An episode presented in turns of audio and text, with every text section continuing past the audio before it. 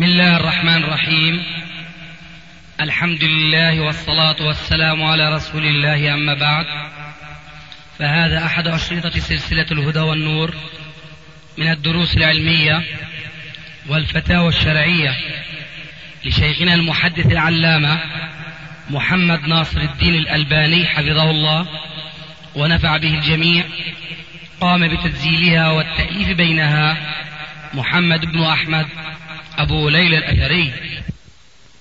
العقيدة وعدم الحرص عليها. نعم فيعني هل من إجابة على أما الشبهة الأولى آه، فهي كأخرياتها وكأخواتها شنشنة نعرفها من أخزم. الذي يقول أن العقيدة يمكن تلقيها في دقائق نسأل هذا القائل ما هي هذه العقيدة التي يمكن أن يتلقاها المسلم في دقائق؟ هل يعني هو أن يتلقى العقيدة مجملا في دقائق أم تفصيليا في دقائق؟ إن قال مجملا نحن نقول يمكن هذا إجمالا. كما هو في حديث الإيمان. أن تؤمن بالله وملائكته وكتبه إلى آخره. أما إن قال أيضا يمكن تلقي العقيدة تفصيليا في دقائق فنحن سنقول له أولا هل تعني العرب أم تعني العجم؟ فمن قوله أعني العرب. أليس كذلك؟ أنت شاعر بالمشكلة آه، انصب حالا آه، حالك يعني مدافعا عنهم أو معبرا عن شبهاتهم نعم.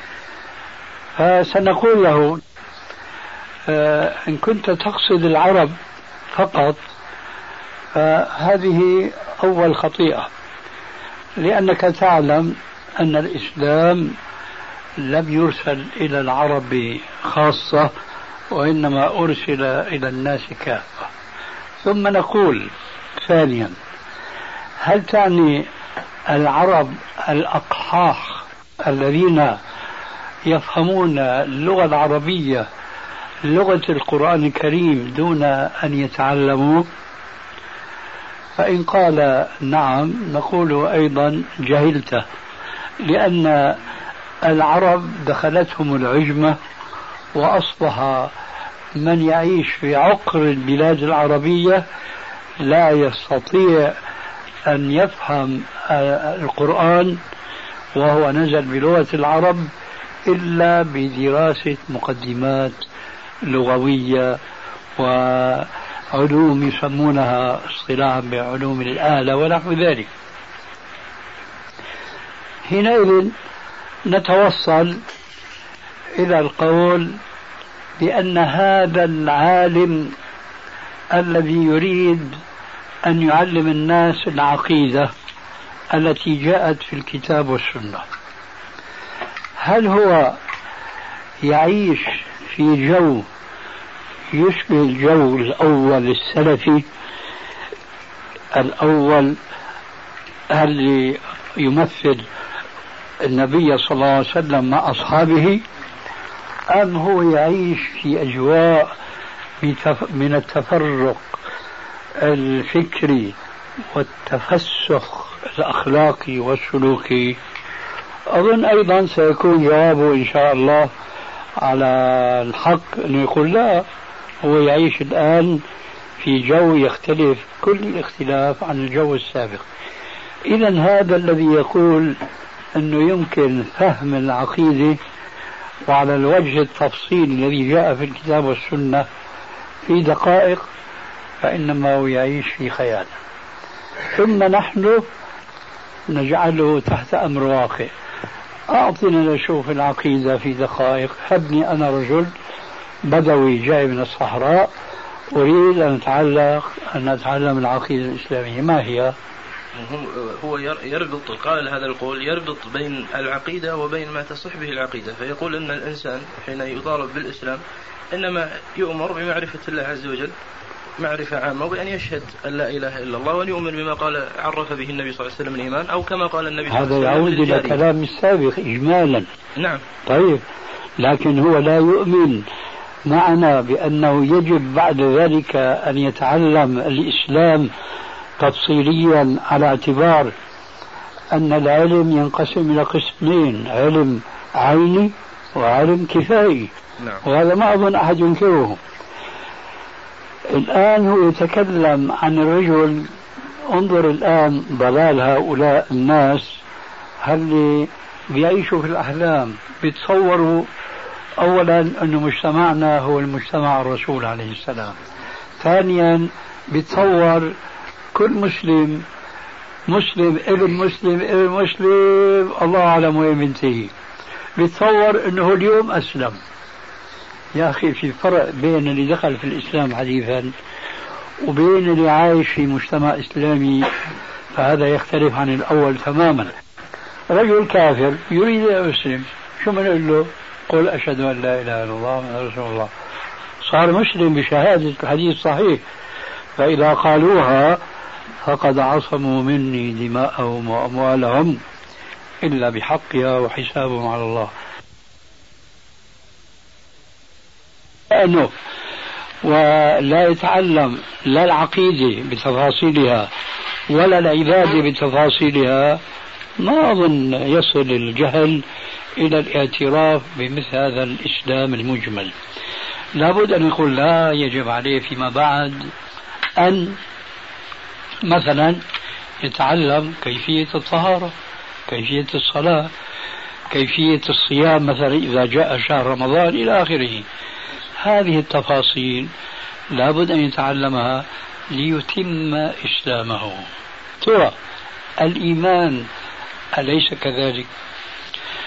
هذا الإيمان المجمل الذي نقلته عنهم أليس هو وبكتبه وبرسله إجمالا.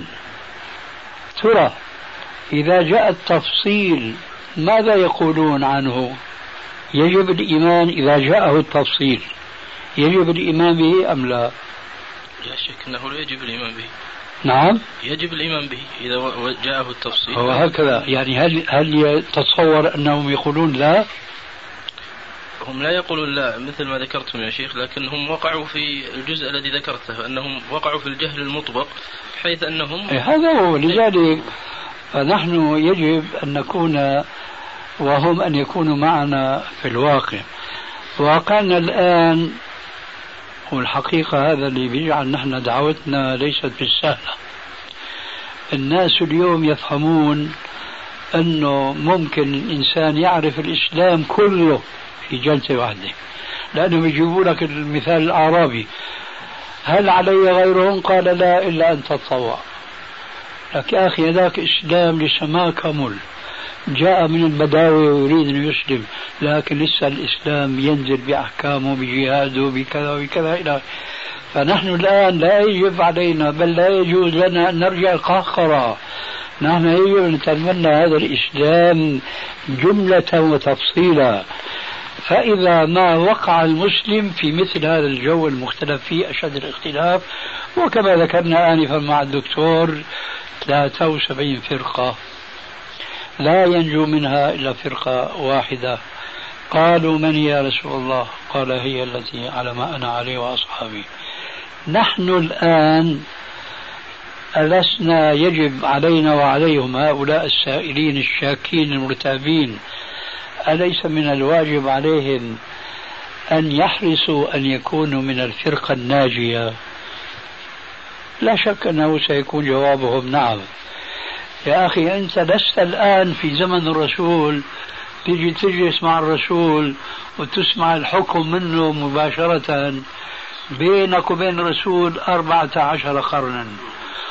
وفي أمامك في طريقك عثرات وعثرات حيجيك حديث. بل حتجيك آية. لو كنت بين يدي الرسول يكفيك المؤنة.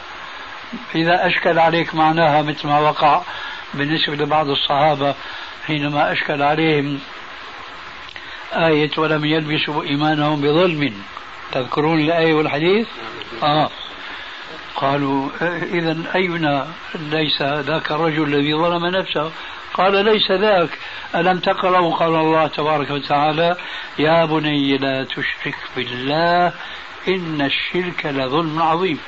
فأزال الرسول عليه السلام هذه الشبهة من أذانهم فأنت أيها المسلم في القرن الرابع عشر في أول الخامس عشر لست في صحبة الرسول حتى إذا أشكل عليك يجي يعطيك الجواب وتسلم تسليما أمامك هذه المسافات الطويلة.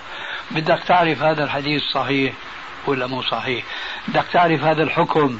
هل أخذ من الكتاب أم من السنة؟ أم الإجماع اللي بيصير فيه خلاف تارة في تصحيحه وفي تضعيفه أم من القياس؟ ثم هذا القياس هل هو قياس جلي أم هو قياس خفي؟ الآن وضعنا غير ذاك الوضع يا مساكين. فأن اللي جهل بهذا العلم بيستسهل الأمر وبيقول لك ممكن عقيدة واحد يتعلمها في دقائق معدودات. ولذلك فنحن الحقيقة يجب أن نمضي قدما في طريقنا الشاق الطويل المديد. وأنا أقول في بعض الكلمات لما أذكر قوله عليه السلام حينما كان جالسا بين أصحابه فتلا قوله تعالى وخط على الأرض خطا مستقيما وأن هذا صراطي مستقيما فاتبعوه ولا تتبعوا السبل فتفرق بكم عن سبيله. جاء الحديث مصورا في بعض كتب الحديث بأن الخط المستقيم طويل والخطوط التي حوله خطوط قصيرة. أنا أفهم من هذا الحديث غير ما نطق به الرسول. أكثر مما نطق به الرسول أي أفهم الشيء الذي نطق به الرسول زايد ما أشار إليه الرسول بهذا الرسم الرائع البديع الخط المستقيم هو الصراط والخطوط القصيرة هي التي على على رأس على كل خط منها شيطان يدعو الناس إليه. هذا الشيطان وأنا سمعت هذا بأذني هاتين أذني هاتين من بعض من يزعمون أنهم يدعون إلى الإسلام ويريدون أن يقيموا دولة الإسلام على طريقة القفز إلى رأس الإهرام بخطوة واحدة بيقولوا والله أنتم دعوتكم الحقيقة صحيحة لكن يا أخي شو طريق طويل شاق إمتى بدنا نصل لإقامة الدولة المسلمة والمجتمع الإسلامي. أنا بقول الرسول رسم هذا الخط ردا على هؤلاء. بيقول لهم شوفوا هذا الخط الطويل حف بالمكاره. شوفوا هذه الخطوط القصيرة حفت بالشهوات. فهم يريدون أن يصلوا بالطرق القصيرة هذه ولن يصلوا أبدا. وتجربة هذا العصر من جميع من طوائف من الجماعات الإسلامية أكبر دليل على أن على رأس كل شيطان عمليا يدعو الناس إليه فيخرجون عن الخط المستقيم ونحن علينا أن نبقى في هذا الخط المستقيم ولا يضيرنا ولا يهمنا أن الناس يقولوا هذا خط طويل وشاق وإلى آخره. وبهذه المناسبة يعجبني كلام ذلك الشاعر العربي الجاهلي وأتمنى أنه يكون في المسلمين من يكون تفكيرهم في الإسلام كتفكيره في جاهليته. هو ذلك هو امرئ القيس الذي قال بكى صاحبي لما رأى الدرب دونه وأيقن أن لاحقين بقيصر فقلت له لا تبكي عينك إنما نحاول ملكا أو نموت فنعذر.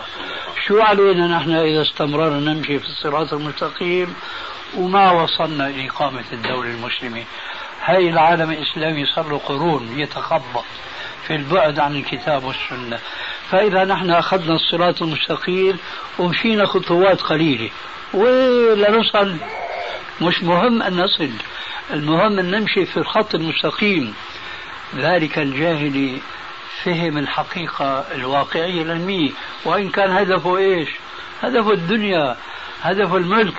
لكن يقول نحاول ملكا أو نموت فنعذر ونحن هكذا مع ربنا تبارك وتعالى نحاول أن نعيد الحياة الإسلامية وأن نقيم الدولة المسلمة بعد محاولة إعادة الحياة الإسلامية فإن وصلنا فبها وإن لم نصل فلسنا مكلفين لأن الأمر كله بيد الله تبارك وتعالى. كل ما نحن مكلفين أن نمشي سويا على صراط مستقيم. لذلك هذه الأسئلة هذه الشبهات في الواقع هي جاية بسبب انحرافهم عن الخط المستقيم إلى خط من هذه الخطوط القصيرة التي تخرج بأصحابها عن الخط المستقيم. وأهلي بالدكتور إيه، أخذنا من وقتك الشيء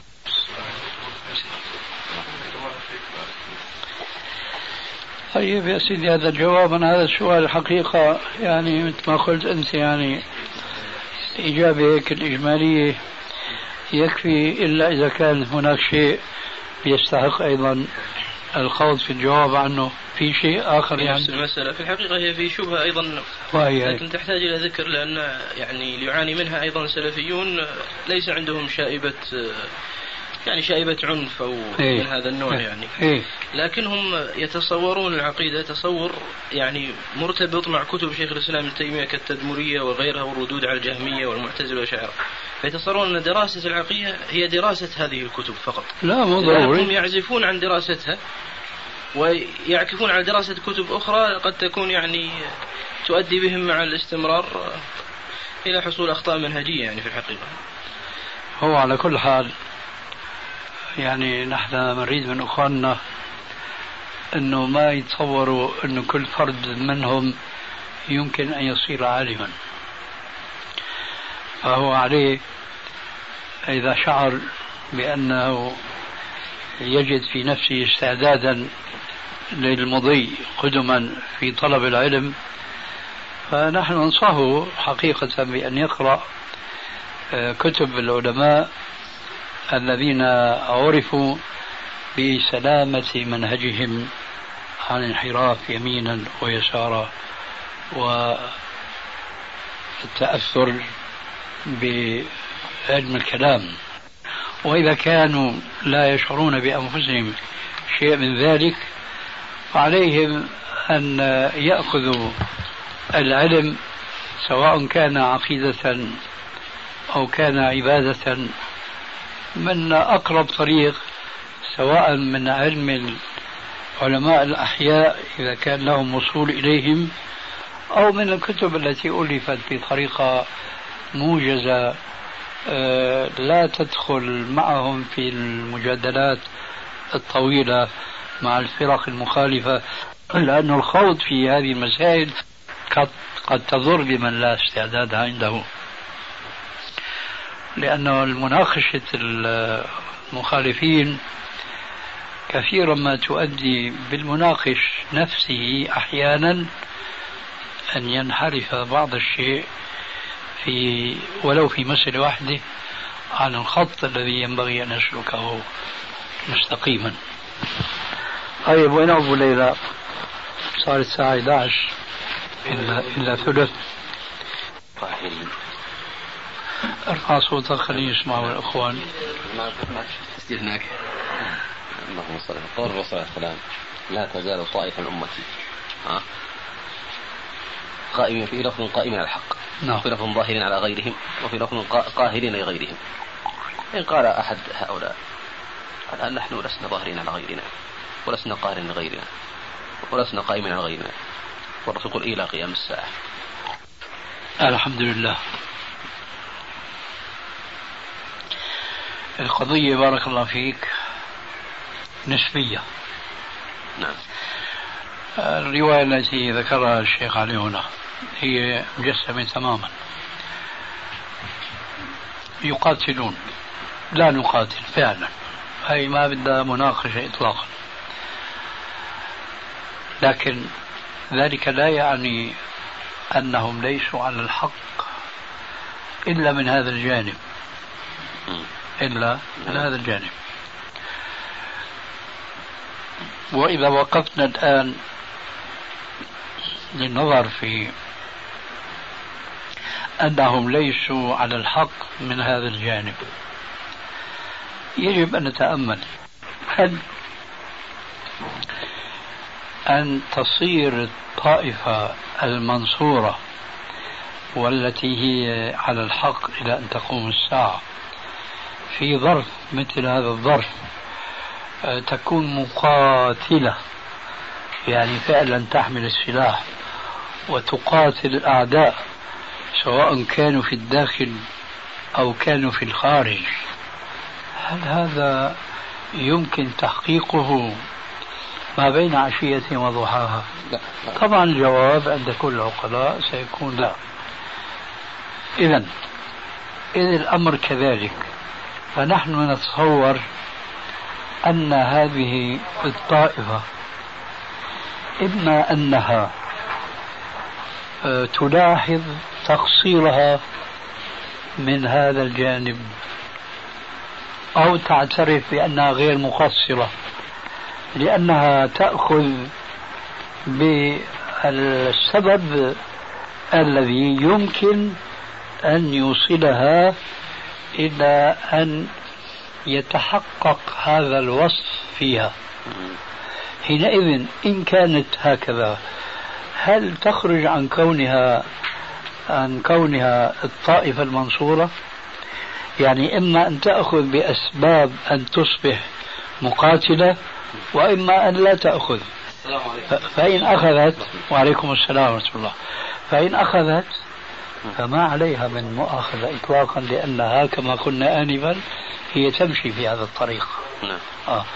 وإن لم تأخذ فهي بلا شك مقصرة من هذه الزاوية صح؟ نعم طيب فالآن المسلمون كما تعرفون تشاهدون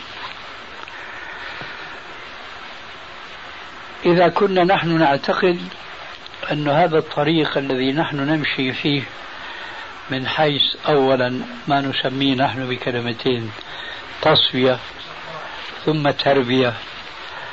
هل يمكن أن يتحقق هذا الوصف في الطائفة المنصورة بدون هذا الطريق؟ إما أن نقول يمكن ومع ذلك نحن لا نفعل فلسنا بالطائفة المنصورة. وإما أن نقول لا يمكن إلا أن نبدأ من ها هنا.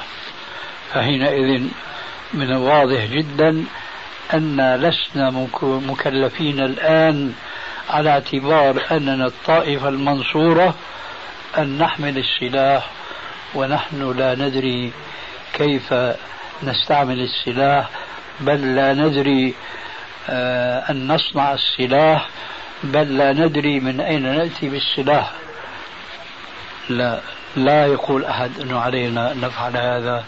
ما دام المقدمات التي ينبغي أن توصلنا إلى هذه المرحلة الأخيرة التي هي الصفة المثلى بالنسبة للطائفة المنصورة ما دام ما نستطيع أن نصل إليها قفزا وإنما على طريقة سنة الله عز وجل في خلقه فلا يضيرنا حينئذ.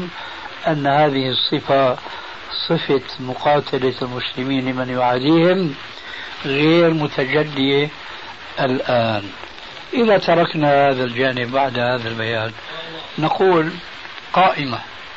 إيه، هنا القيام بقى آه، ممكن تفسيره بالحجة. ونحن لا نشك بأن هذا والحمد لله قائم وبخاصة في العصر الحاضر لأن الناس قد بدأوا يفيئون ويعودون إلى رشدهم إلى دعوة الحق دعوة الكتاب والسنة بعد أن كانوا من قبل يصدون عنها صدودا. فأنا أعتقد أنه حديث الطائفة المنصورة لا إشكال فيها وأن الوصف اللي جاء فيه ينطبق على أهل السنة والجماعة حقا. إلا صفة آه، المقاتل. حتى القهر كذلك. نعم. حتى القهر. حتى؟ حتى القهر لغيرهم أي نعم. إيه هذا يتبعه يتبع المقاتلة حينئذ لا لا لا لا نقهرهم. ما, لا ما يمكن أن نتصور القهر بلا مقاتلة. التزاما ب- بشريعة الله عز وجل وهم لا يريدون ذلك. الا ألا يقهرهم هذا؟ لكن هل هذه المقاتلة؟ ممكن. ليست مقاتلة. آه، مش لا، مقاتلة. قال الحديث قال قاهرين. قاهرين وظاهرين. نعم. لكن مقاتلة المشكلة المقاتلة. المقاتلة لفظ حديث آخر يعني. إيه هو هيك لكن هذا مش متحقق الآن. أما القهر والغلبة بالحجة والبيان والرهان هذا موجود الحمد لله. يا أبو ليلى بدنا نصلي ونمشي. يلا يا شيخ أذن. نشوف يا شيخنا بس سؤال أخونا أنا مسافر. ما بقى في وقت لأنه راح يصير نصف الليل. يا شيخنا بارك الله فيك. الحديث اللي في صحيح مسلم يقول النبي صلى الله عليه وسلم ما معناه أن شر صفوف النساء أولها وخيرها آخرها. فالآن في الغرف الآن المغلقة المعدة لذلك هل الحكم هو كذلك كما دل عليه ظاهر الحديث؟ يعني الآن الأماكن هذه المغلقة الآن النساء في معزل عن الرجال. المعلوم أنها لما تكلموا في شرح الحديث ذكروا أن العلة في كون يعني شر صفوف النساء أولها لأنهم أقرب إلى الرجال كما يعني ذكر فيما يذكر النووي أو كذا. نعم. فمعلم هل يعني ظاهر الحديث هو كذلك في هذه الأماكن المغلقة الآن؟ أنا في اعتقادي لا أستطيع أن أجيب عن السؤال لأنني أظن أن السائل يعترف بشرعية هذا الإغلاق وأنا لا أرى ذلك. نعم. لأن هذه بدعة. غلق النساء وحبسهن في المساجد خاصة الوسيعة. بسبب فساد المجتمع حبسهم في غرفة بحيث تخفى عليهم حركات الإمام وبحيث أنهن يتعرضن في بعض الأحيان للإخلال بالصلاة إلى درجة البطلان. وفي اعتقادي غلق النساء في حجرات خاصة بهن في المساجد هو تماما كقطع الصف بالمنبر الطويل. كل ذلك أمر حادث ويجب أن نرجع إلى ما كان عليه السلف الأول.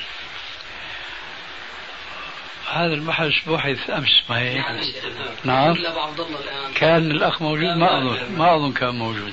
آه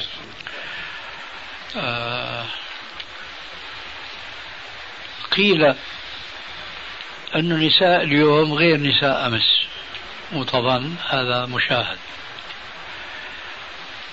ومغزى هذا القيل أنه ينبغي أن نحبس النساء في هذه الغرف حتى ما يطلع الرجال على شيء من عوراتهن. فكان جوابي مطولا بعض الشيء والوقت ضيق فقلت في بحث طويل أنه ليس هذا من المصالح المرسلة المشروعة أن تحبس النساء في هذه الغرف لأن سبب الحبس هو إخلال المجتمع الإسلامي وفيه النساء بالقيام بالواجبات الشرعية. فلو أن النساء يدخلن إلى المساجد متجلبات بالجلباب الشرعي لم يلقى في ذهن الذين يبنون هذه الغرف أن يحبسوا النساء فيها. لكن لما يرون بالمشاهدة مع الأسف أنه بعض النساء بيدخلوا اللي لابسة جاكيت أو بانطو أو يقولون اليوم جلباب وليس بالجلباب إلى نصف الساقين وربما لابسة جوارب لحمية شفافة وإلى آخره. فلحجب أنظار الرجال أن يقع في رؤية هذه العورات إذا نحن نحجب النساء في المسجد. النساء يدخلن إلى المساجد. متجلبات بالجلباب الشرعي لم يلقى في ذهن الذين يبنون هذه الغرف أن يحبسوا النساء فيها. لكن لما يرون بالمشاهدة مع الأسف أنه بعض النساء بيدخلوا اللي لابسة جاكيت أو بانطو أو يقولون اليوم جلباب وليس بالجلباب إلى نصف الساقين وربما لابسة جوارب لحمية شفافة وإلى آخره. فلحجب أنظار الرجال أن يقع في رؤية هذه العورات إذا نحن نحجب النساء في المسجد عن الرجال. نقول له لا علينا نحن أن نعود إلى تطبيق الإسلام. ونعود بالمجتمع الإسلامي كلا لا يتجزأ. إلى ما كان عليه الأمر في العهد الأول. نحن نحارب المجتمع اليوم نريد أن يعود المسلمون بعلمائهم وطلابهم وعامتهم إلى ما كان عليه السلف لا مذهبية.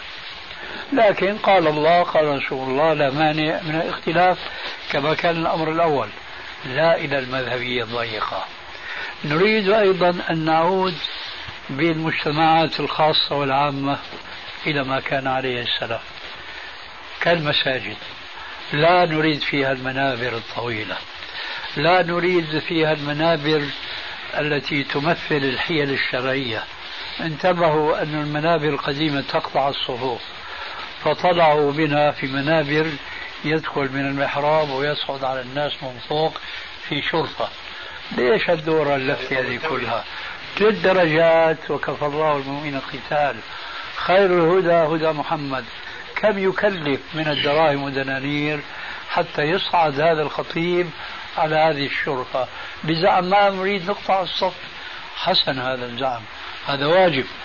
لكن يمكن بدون هذه الكلفة أن نتخذ منبرا ذي ثلاث درجات وانتهت المسألة كذلك لا نريد هذه الزخارف. أخيرا لا نريد هذه الغرف للنساء نريد النساء مثل الرجال اللي كانوا من قبل.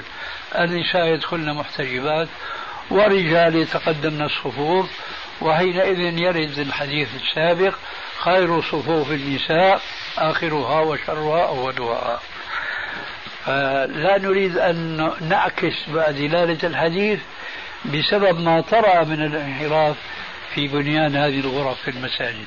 الدنيا أخي قبل ما ندخل خارج الوقت. هذا يا شيخ. وهي قضية آه، مفهوم التدليس عند المتقدمين. يعني هل مفهوم التدليس عند المتقدمين هو نفسه الآن اللي قائم في أذهان مثلا آه، أهل العلم أو حتى يعني أهل العلم كالحافظ بن حجر ومن قبله ومن بعدهم سار نفس النسق يعني مثلا لما الأعمش علة أو رمي بالتدليس هو في الصحيحين في أحاديث كثيرة فيها يعني عن عنة الأعمش أو عن عنة قتادة أو كذا فأنا ذكرت له شيخنا قضية يعني ما أريد يعني أن أستصوب الرأي فيها إنه لما لا لما لا يعل حديث الصحيحين يلاحظ فيه ثلاثة أمور. الأمر الأول ما ذكر الذهبي رحمة الله عليه في آخر ترجمة الأعمش من الميزان أنه ما أكثر أو شيوخ أن روايته عن شيوخه المكثر عنهم هذه محمولة على السماع لأنه خصيص بهم يعني. ملازم لهم. وملازم لهم. والشيء الثاني رواية المتثبتين عن الأعمش مثلا كسفيان و... والشعبة ومثل هؤلاء. والأمر الثالث أنه هذا هو البخاري. يعني البخاري هل هو كابن ماجه مثلا وكفلان وعلان ممن هم دونه في التثبت والمنهجية وكذا؟ فطرح إشكال قال آه طيب ومسلم؟ مثلا رواية أبو الزبير عن جابر ليش إحنا ما بنعامل؟ رواية أبو الزبير عن جابر زي ما بنعامل مرويات الأعمش في صحيح البخاري. نعم. فأنا ذكرت له شيء شيخنا آه وهو الشيء اللي أنت ذكرته في مقدمة مختصر مسلم وهو الشيء الواقع يعني عظيم جدا. آه إنه ما أدرانا إنه مسلم آه ثبت عنده تدليس تدليس أبي الزبير. فإحنا لما بننتقده ما بننتقده في شرطه. تمام. آه شيخنا بننتقده بشيء خارج عن هذا وزائد عن هذا. إي نعم. فيعني هل يرد هذا الجواب على ذلك؟ وارد تماما. هو هذا آه؟ إي نعم. جزاك الله خير يا شيخ. إي نعم. لكن أنا أتساءل أنه ما حصيلة الإرادة اللي عم يرده هو أو هذا التساؤل أنه يا ترى نظرة المتقدمين للتدليس كنظرة الحفاظ المتأخرين ما هو الهدف من هذا التساؤل؟ الهدف هل هو عدم آه، إعلان أي حديث بالتدليس ولا العكس وهو إعلان أي حديث بالتدليس ولو كان في الصحيحين. ما هو الهدف؟ هدف شيخنا الأول. لكن مش بهالوسع يعني. فإذا آه. فإذا بدي أرجع جواب يعني دقيق جدا برضه صحيح. اي نعم صحيح. سبحان الله قضايا العلم المصطلح يعني والنقد دقيقة جدا سبحان الله العظيم. أيوة. الله أكبر. والله هذا الأخ يعني في خير يعني يظهر لي سبحان الله. كأنه يعني أشعر أنه يستظهر الصحيحين شيخنا. يعني ذهنيته طيبة ما شاء الله وحادة. أي والله. أي نعم. وفضلا عن في أخ شيخنا في الرياض هو تلميذ لعبد الله الدويش هذا طبعا. في أخ في الرياض تلميذ خصيص به أكثر وهذا تلميذ هذا الأخ اللي في الرياض برضه. وهو اسمه عبد الله السعد. هذا بحثوا لي برضه عنه أشياء عجيبة جدا لما رحت على الرياض. أقول يعني كيف يعني حافظته برضه وشيخه للاسانيد والتحليل والنقد؟ لكن عنده القضية اللي أشرت لها قبل قليل وهي للأسف يعني غامضة جدا. قضية إنه الفرق بين منهج المتقدمين ومنهج المتأخرين. أنا ذكرت له الأخ عبد الله امبارح قلت له حقيقة هذه المسألة إذا بدنا نقولها ونفتح بابها هذا بصير شوربة المنهج. بصير المنهج شوربة كل واحد بصير يقول إيه هذا على المتقدمين وهذا على المتأخرين. أبو زرعة سمى علم العلل كهانة. ما قال هو إلهام أبو حاتم وغيره. إيه. فإحنا أولئك ما بنقيسهم على أنفسنا حتى على ولا على ابن حجر ولا على من قبله ومن بعده هذا أولا ثانيا هؤلاء لما كانوا يلقوا يطرحوا أشياءهم أو يعلوا بالروايات وبالأسانيد كانوا يعلوا بخصوص إسناد واحد أمامهم وطريق وحده. فلذلك لما يقولوا هذا حديث باطل لا أصل له. هل يتصور أنه مقصد يعني أنه ما يصل عن النبي؟ ولكن لا أصل له بهذا الطريق وبهذا الموطن. نعم. لذلك قال طيب قال طيب قبل ما نجيب طبعا هذا الكلام قال أنا بشوف إنه أحيانا الشيخ ناصر في صحيح الترمذي مثلا آه الإمام الترمذي يقول والصحيح مرسل. الشيخ ناصر يقول صحيح. قلت له يا شيخ مرسل. هذا النظر إلى الإسناد نفسه إلى هذه الطريق. لكن الشيخ ينظر إلى الشواهد نعم. ينظر إلى المتابعات متابعات. أحيانا. لأنه قد تكون متابعة مش من نفس الطريق. نعم. متابعة من طريق آخر متابعة تامة أو كذا. فالرجل يعني اقتنع كأنه سبحان الله. إيه, هذا. إيه نعم. فبرضه من الأمثلة يعني على هذا ما- همام شيخنا هنا. همام عنده قضية المنهج المتقدم والمتأخرين هذه كثيرا. بركز عليها. وإيش بيز- بيزيد يعني الطين بالله كما يقال؟ بأنه يقول لابد من دراسة الراوي دراسة اقتصادية وسياسية واجتماعية ومعرفة صلته بتلاميذه وصلته. مش عارف إيش وكذا. أنا بدي أعطل بالعمل حتى العمل بالسنة أبدا مثل اللي وضعوا شروط الاجتهاد. الله أكبر. فجعلوها خيالا. إلى درجة أنه بعض الأئمة يمكن ما تت- تتحقق فيه الله سبحان نعم نعم فعلا صح. يعني. صحيح. نعم سبحان الله. لطيف خلق الله عز وجل. سبحان الله. أنه هي المي موجودة هنيك وموجودة في الطشت أحيانا. نعم. وكثيرا ما نرى العصافير تلتف حول الماء تشرب. تيجي بعض العصافير ما يهنأ لها أن تشرب إلا من الماسورة الناعمة اللي عم تنقص. لا إله إلا الله. كأنها تميز بفطرتها أنه هذا الماء أنظف أصفى. شايف الماسورة صغيرة هي؟ نعم وهي نازلة يعني بالقطر إيه بيجي بوقف هيك وقفة وبحط منقاره في الفوهة تبع الماسورة. لا إله إلا الله. وبيلقط الماء هذا لا إله إيه هي. لذلك بيهمني أحيانا بشوف الماسورة فلتالي أولا بريد أرجعها مشان تصب على الجر اللي تحت وثانيا حتى يتمكن العصفور من الوقوف جزاك الله خير. في القضيب هذا ثم يضع منقاره لا الله. ويشرب آه، جزء علل حديث مسلم تبع ابن عمار الشهيد في بيت أخونا السوري هناك. إيه. آه، من من العجيب شيخنا أن في هذا الجزء أربعة أحاديث ليست في النسخ التي بين أيدينا من صحيح مسلم أو ثلاثة. ليست في أيدي إيش؟ ليست من في النسخ التي بأيدينا من صحيح مسلم. آه. عجيب أي نعم. ووجدت فيه ووجدت فيه. لذلك شيخنا في السلسلة الصحيحة الجزء الثاني أظن عند حديث ولم يشكني إلى عواده. أنت شيخنا كاتب بحث طويل جدا في العلل وهو دقيق جدا. قضية يشبه حديث فلان ويشبه حديث فلان. إيه. آه نقلا ومناقشة لابن رجب في شرح العلل إذ أيوه أورد هذا الحديث وعزاه لمسلم. مم. فأنت شيخنا وهمته هو يعزوه طبعا هو يعزوه لمسلم تبعا لابن ابن عمار.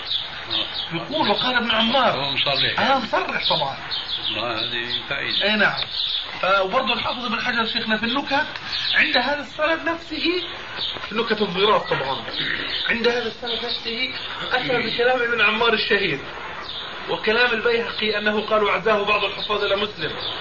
والإمام السيوطي في الليالي المصنوعة شيخنا برضه بيقول ولعله في إحدى صحيح نسخ صحيح مسلم التي ليس بين أيدينا.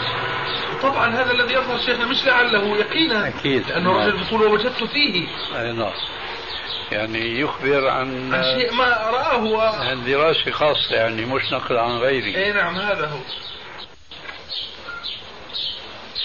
أنا دائما بقول لإخواننا شيخنا كلمة آه، يعني عجيبة. بقول لهم يعني نحن دائما نظن بوقت الشيخ إنه يضيع في المسائل أو في الأسئلة والأجوبة اللي غيره بيستطيع يجاوبها ويطرحها ويناقشها. الشيخ يعني عالم متفنن لكن فنه الأوحد هو علم الحديث. نعم. فأقول أنا أشعر بأن الشيخ لما واحد يسأله عن علم الحديث وبخاصة قضايا المصطلح والنقد أنه هو يشعر بنهم يعني كأنه يعني هيك سبحان الله. لا شك أن آه هذا؟ مغنم مكسب. سبحان الله. أي والله. الحمد لله اللي أقامنا في اي هذا والله المقام. الحمد لله اي والله الحمد لله هذا من فضل الله. ذلك من فضل الله علينا وعلى الناس. اي والله الحمد لله. وبينقل بقى ما جاء في التهذيب سبحان الله. ترجمة طويلة هذا ليس. بعلم آه. وقال فلان وقال فلان وقال فلان. أقل ما يخرج من هذا النقل لمن لا يعرف الألباني وأسلوبه أنه شو هذا الشيخ الألباني؟ بيجيب أحاديث فيه في أسانيد الرواة تلفة متكلم فيهم بهالكلام هذا. نعم نعم نعم. كأنه عم يجي شيء جديد كان خافيا علينا. وبتوسع عجيب وعجيب. مثال مثلا تعرف حديث حذيفة اللي بنحتاج نحن فيه على الصلاة. نعم. وأنه تارك الصلاة وأنه شهادة لا إله. إلا الله. يدرس الإسلام كما يدرس شو الثوب أيوة تمام. هذا مضاعفه ضعفه إيه. بإيش مضاعفه؟ بأبو معاوية محمد بن خازم الضرير. عجيب آه. وخذ بقى. قال فيه فلان كذا وقال فيه فلان كذا. مغموس و... بسيط و... يعني. وكل هالأقوال هي ليس فيها تجريح الرجل إلا لأنه كان مرجئا دخل هذا. هون بقى رجل بيعمل إمام مجتهد في رواية المبتدئ مطول. آه. طبعا هو لا يسعه إلا أن يعترف أن المسألة فيها خلاف. بيقول فهو بيختار بأنه لا يحتج برواية المبتدئ إذا كان إيش؟ روايته تؤيد بدعته وهذا الحديث يؤيد الإرجاء. عجيب. وين الإرجاء في الحديث؟ واضح إنه ما في يعني ما, ما يقوله ويزعمه. فهذول الجماعة ما هن علماء. نعم صحيح. شلون؟ بيجوز مثلا فتحوا على علم الحديث وهجموا عليه هجمة ما في واحدة. قواعد. ما في قواعد في الحديث. نعم. آه، لكن ما في عندنا علم في النواحي الفقهية والعقيدية. صحيح. نعم. يعني هلا هو لما بيقول هذا الحديث بأيد الإرجاء. كان يبين وين تأييد الإرجاء في هذا الحديث؟ ولعلك تذكر أنه أبو معاوية لم يتفرد بهذا الحديث. نعم. وقد طريقة الحاكم. قد توبع على ذلك. ما أذكر الآن. وفي الحاكم وابن ماجه شيخنا الحديث أهم مصدرين له. نعم لكن آه، في المصدرين موجود من طريق أبي معاوية. آه. لكن عمدتنا نحن أظن البوصيري. أيوه. ذكر عن مصدر مدري ابن منيع أو غيره والله ما أذكر. أنه روى من طريق غير طريق أبي معاوية جميل جدا. وما دندن حول هذه؟ أبدا. لا عجيب والله الله. وابن عثيمين شيخنا بعله برضه الحديث بس بعله أخرى. إنه لفظ الصلاة ما ورد في رواية آه الحاكم. ورد في رواية ابن ماجه أو العكس ما أذكر الآن بالتحديد. لكن هذا دليل إنه ما ورد لفظ الصلاة فلا يحتج به على تكفير ترك الصلاة. إيه الله المستعان. هلا كل من مشايخنا متعلقين بالحديث ما عنده خلفية كما يقال. ما عنده العلم اضطروا الآن أنه يسايروا العصر صاروا ما يتكلموا فيما لا علم لا لهم. به. صحيح. هذا شيخنا المؤذن عندي كتاب له برضه. اسمه في آه، كذا في تضعيف حديث استعينوا على إنجاح حوائجكم بالكتمان آه. والرد على العلامة الألباني في تصحيحه. آه. طبعا زي ما تفضلت شيخنا الحديث كله انت بتتكلم عليه ثلاث صفحات. هو عامل عليه 150 صفحة آلة كاتبة. وفلان وفلان ومش عارف شو وقياس شواهد على كذا يعني أشياء فعلا تطويل عجيب. لكن في مقدم له مين؟ مقبل. الشيخ مقبل مقدم له وكلمة الشيخ مقبل يعني عجبتني إيه. يقول يعني هذه رسالة طيبة في تعقب كذا وكذا وهنا وينبغي أن ننبه هنا أنه نحن إذا رددنا على شيء على شيء في الحديث في هذا العصر الشيخ الألباني فلا يعني هذا إنقاص قدره ولا يعني كذا ولا يعني كذا بل بالعكس هذا من قوة منهج أهل السنة في أن يرد بعضهم على بعض بسعة صدر وكذا وكذا يعني كان الكلام جميل يلتقي مع الكلام الذي سجلته أنت عنه أيضا. مم. في شريط الشيخ عبد الرحمن شيخنا. أيوة. إنه إحنا لما نرد على بعض هذا من من متانة منهجنا ودعوتنا. إنه تحتمل مثل هذا. فكانت كلمة يعني طيبة حقيقة. ولطيفة قال ومثلنا كيف يقول رأيه في الشيخ ناصر؟ وكيف كذا؟ وكيف كذا؟ لكن هذا يعني العلم والعلم أمانة ومش يعني كلام رجل فيه أدب يعني خير كبير يعني. لا شك. الشيخ مقبل. هو ذكر مثل هذا أيضا في الرسالة الأخرى. أن فيها نقد حديث آه، الزهد. الزهد نعم. عرفت؟ آه عرفتها بذل الجهد في تضعيف حديثي الزهد و... أيوه. كمان ذكر نفس الكلام في المقدمة. نعم نعم. أي. الله يجعلنا ممن يتعاونوا على الخير. آه، في عندنا ناس من يستخرج سجل تجاري رخصة ب- يعني آه، عمل مصلحة تجارية. فهذا الترخيص يسلمه لأجنبي يعني قد يعني مش ويأخذ. عليها أيوة فيأخذ عليه مبلغ محدد ثابت يعني هل يجوز ذلك؟ لا يجوز لك أن تسميه أجنبيا فضلا عن أن تأخذ منه جزية إيش رأيك؟ والله استوضح أكثر. من مصائب المسلمين اليوم آه، أن الرابطة الإسلامية انفكت عنهم. هم ليسوا كما جاء في الحديث الصحيح كمثل الجسد الواحد ليسوا كذلك. بدليل هذه التقسيمات التي فرضتها الدول الاستعمارية.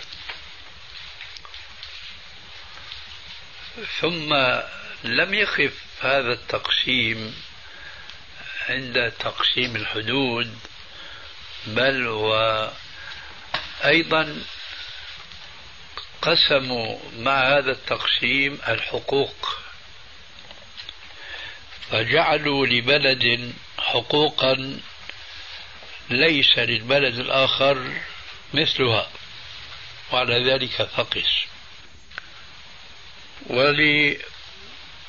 وللدلالة على هذا التفاوت استعملوا كلمة الأجنبي ولا يخفى على الجميع أن هذه الكلمة تشمل كل من دخل أرض دولة بغض النظر عن كونه مسلما أو كافرا. هو أجنبي.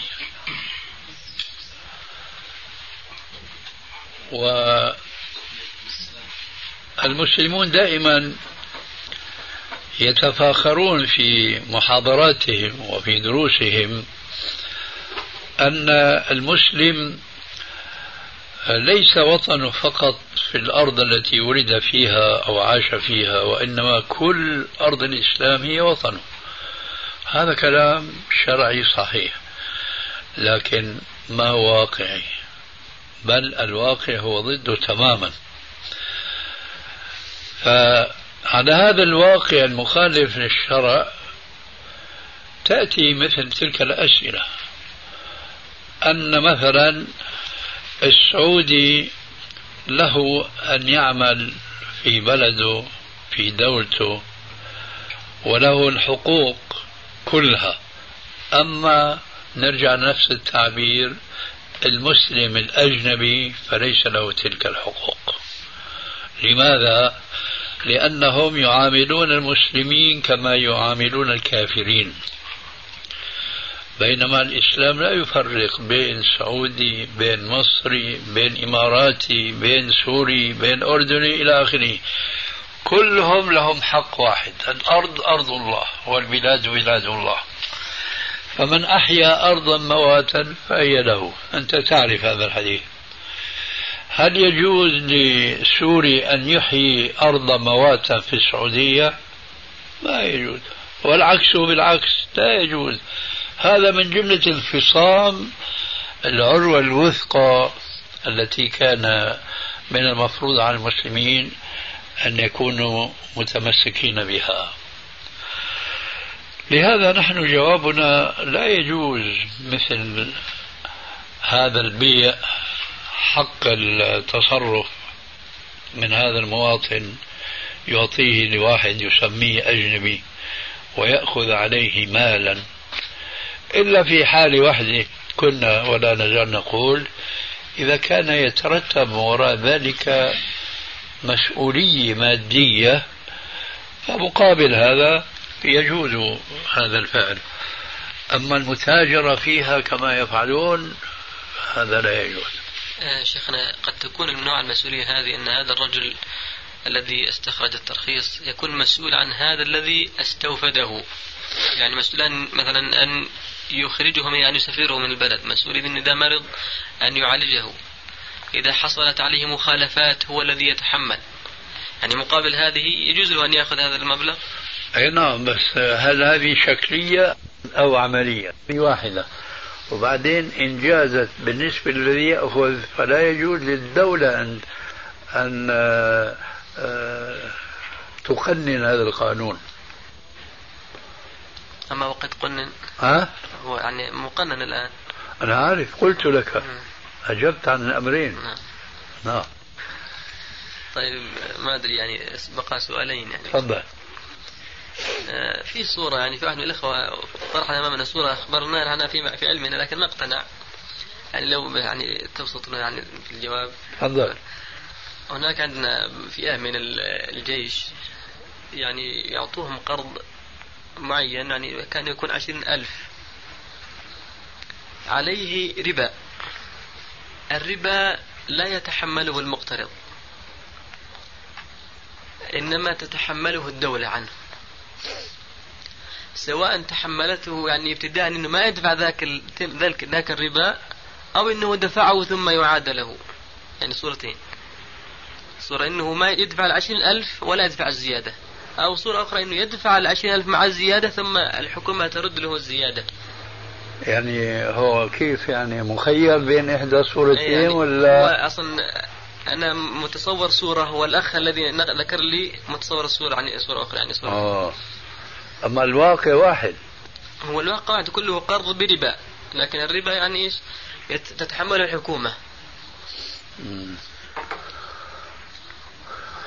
كيف؟ كيف تتحمل الحكومة؟ يعني نشوف. الحكومة تدفع عنه فاهم هذا أنا فهمته لكن عمليا كيف؟ يعني أنت الحكومة وأنا استقرضت. عشرين ألف أيوة ف... فأنت تفرض علي أن ندفع مقابل المية خمسة زيادة. فلما أدفع لك العشرين أدفع لك عشرين زايد بالمية خمسة. هي أنا وفيت رأس المال والربا للدولة. فالدولة كيف تعيد إلي الربا؟ لأن ليست الدولة التي تقرض. ولا. طرف ثالث بنوك خاصة. فلنقل فلنقل البنك كيف يعيد إلي الربا؟ البنك لا يعيد. إذا يا أخي أنا أسأل أنا سألتك الدولة بتقول لي مش الدولة البنك. لما قلنا لك كيف البنك بيعيد البنك ما بيعيد. مين كان يعيد؟ آه طيب ممكن أط... يعني أضع الصورة هكذا باختصار؟ وأنا هذا الذي أسأل طيب.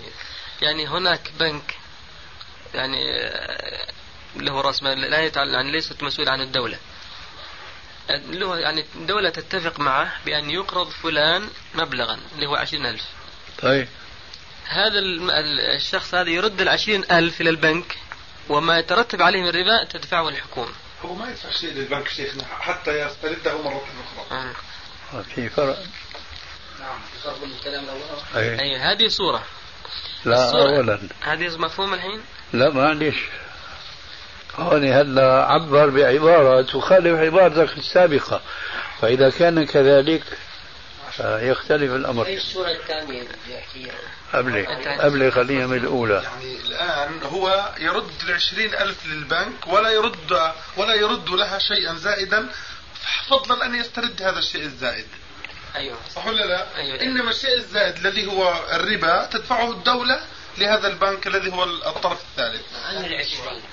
نعم. هذه صورة هذه الصورة أسمح لي لأقول هذه صورة أخرى بين الأفراد. إذا قلت أنا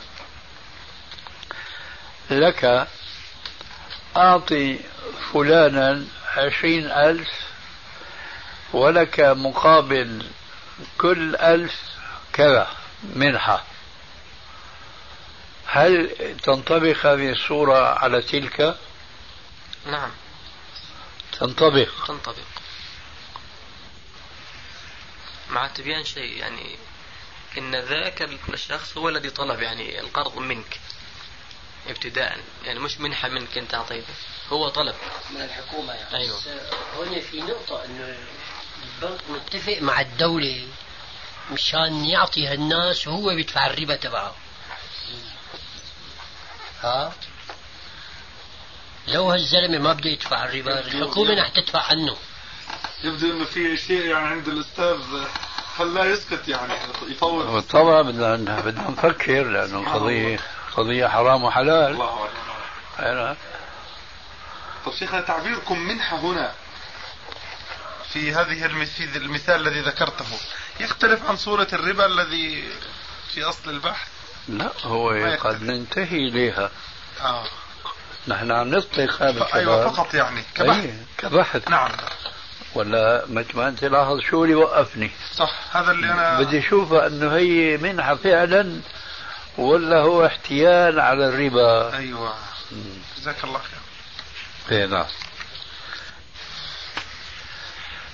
نحن لو وقفنا عند هذه الصورة أنه الثلاثة أنا بقول لزيد أعطي فلان كذا ولك بالمية كذا. نفس المعاملة هي تجوز. الصورة هذه اللي فرضناها ما بتخرج القضية عن معاملة ربوية.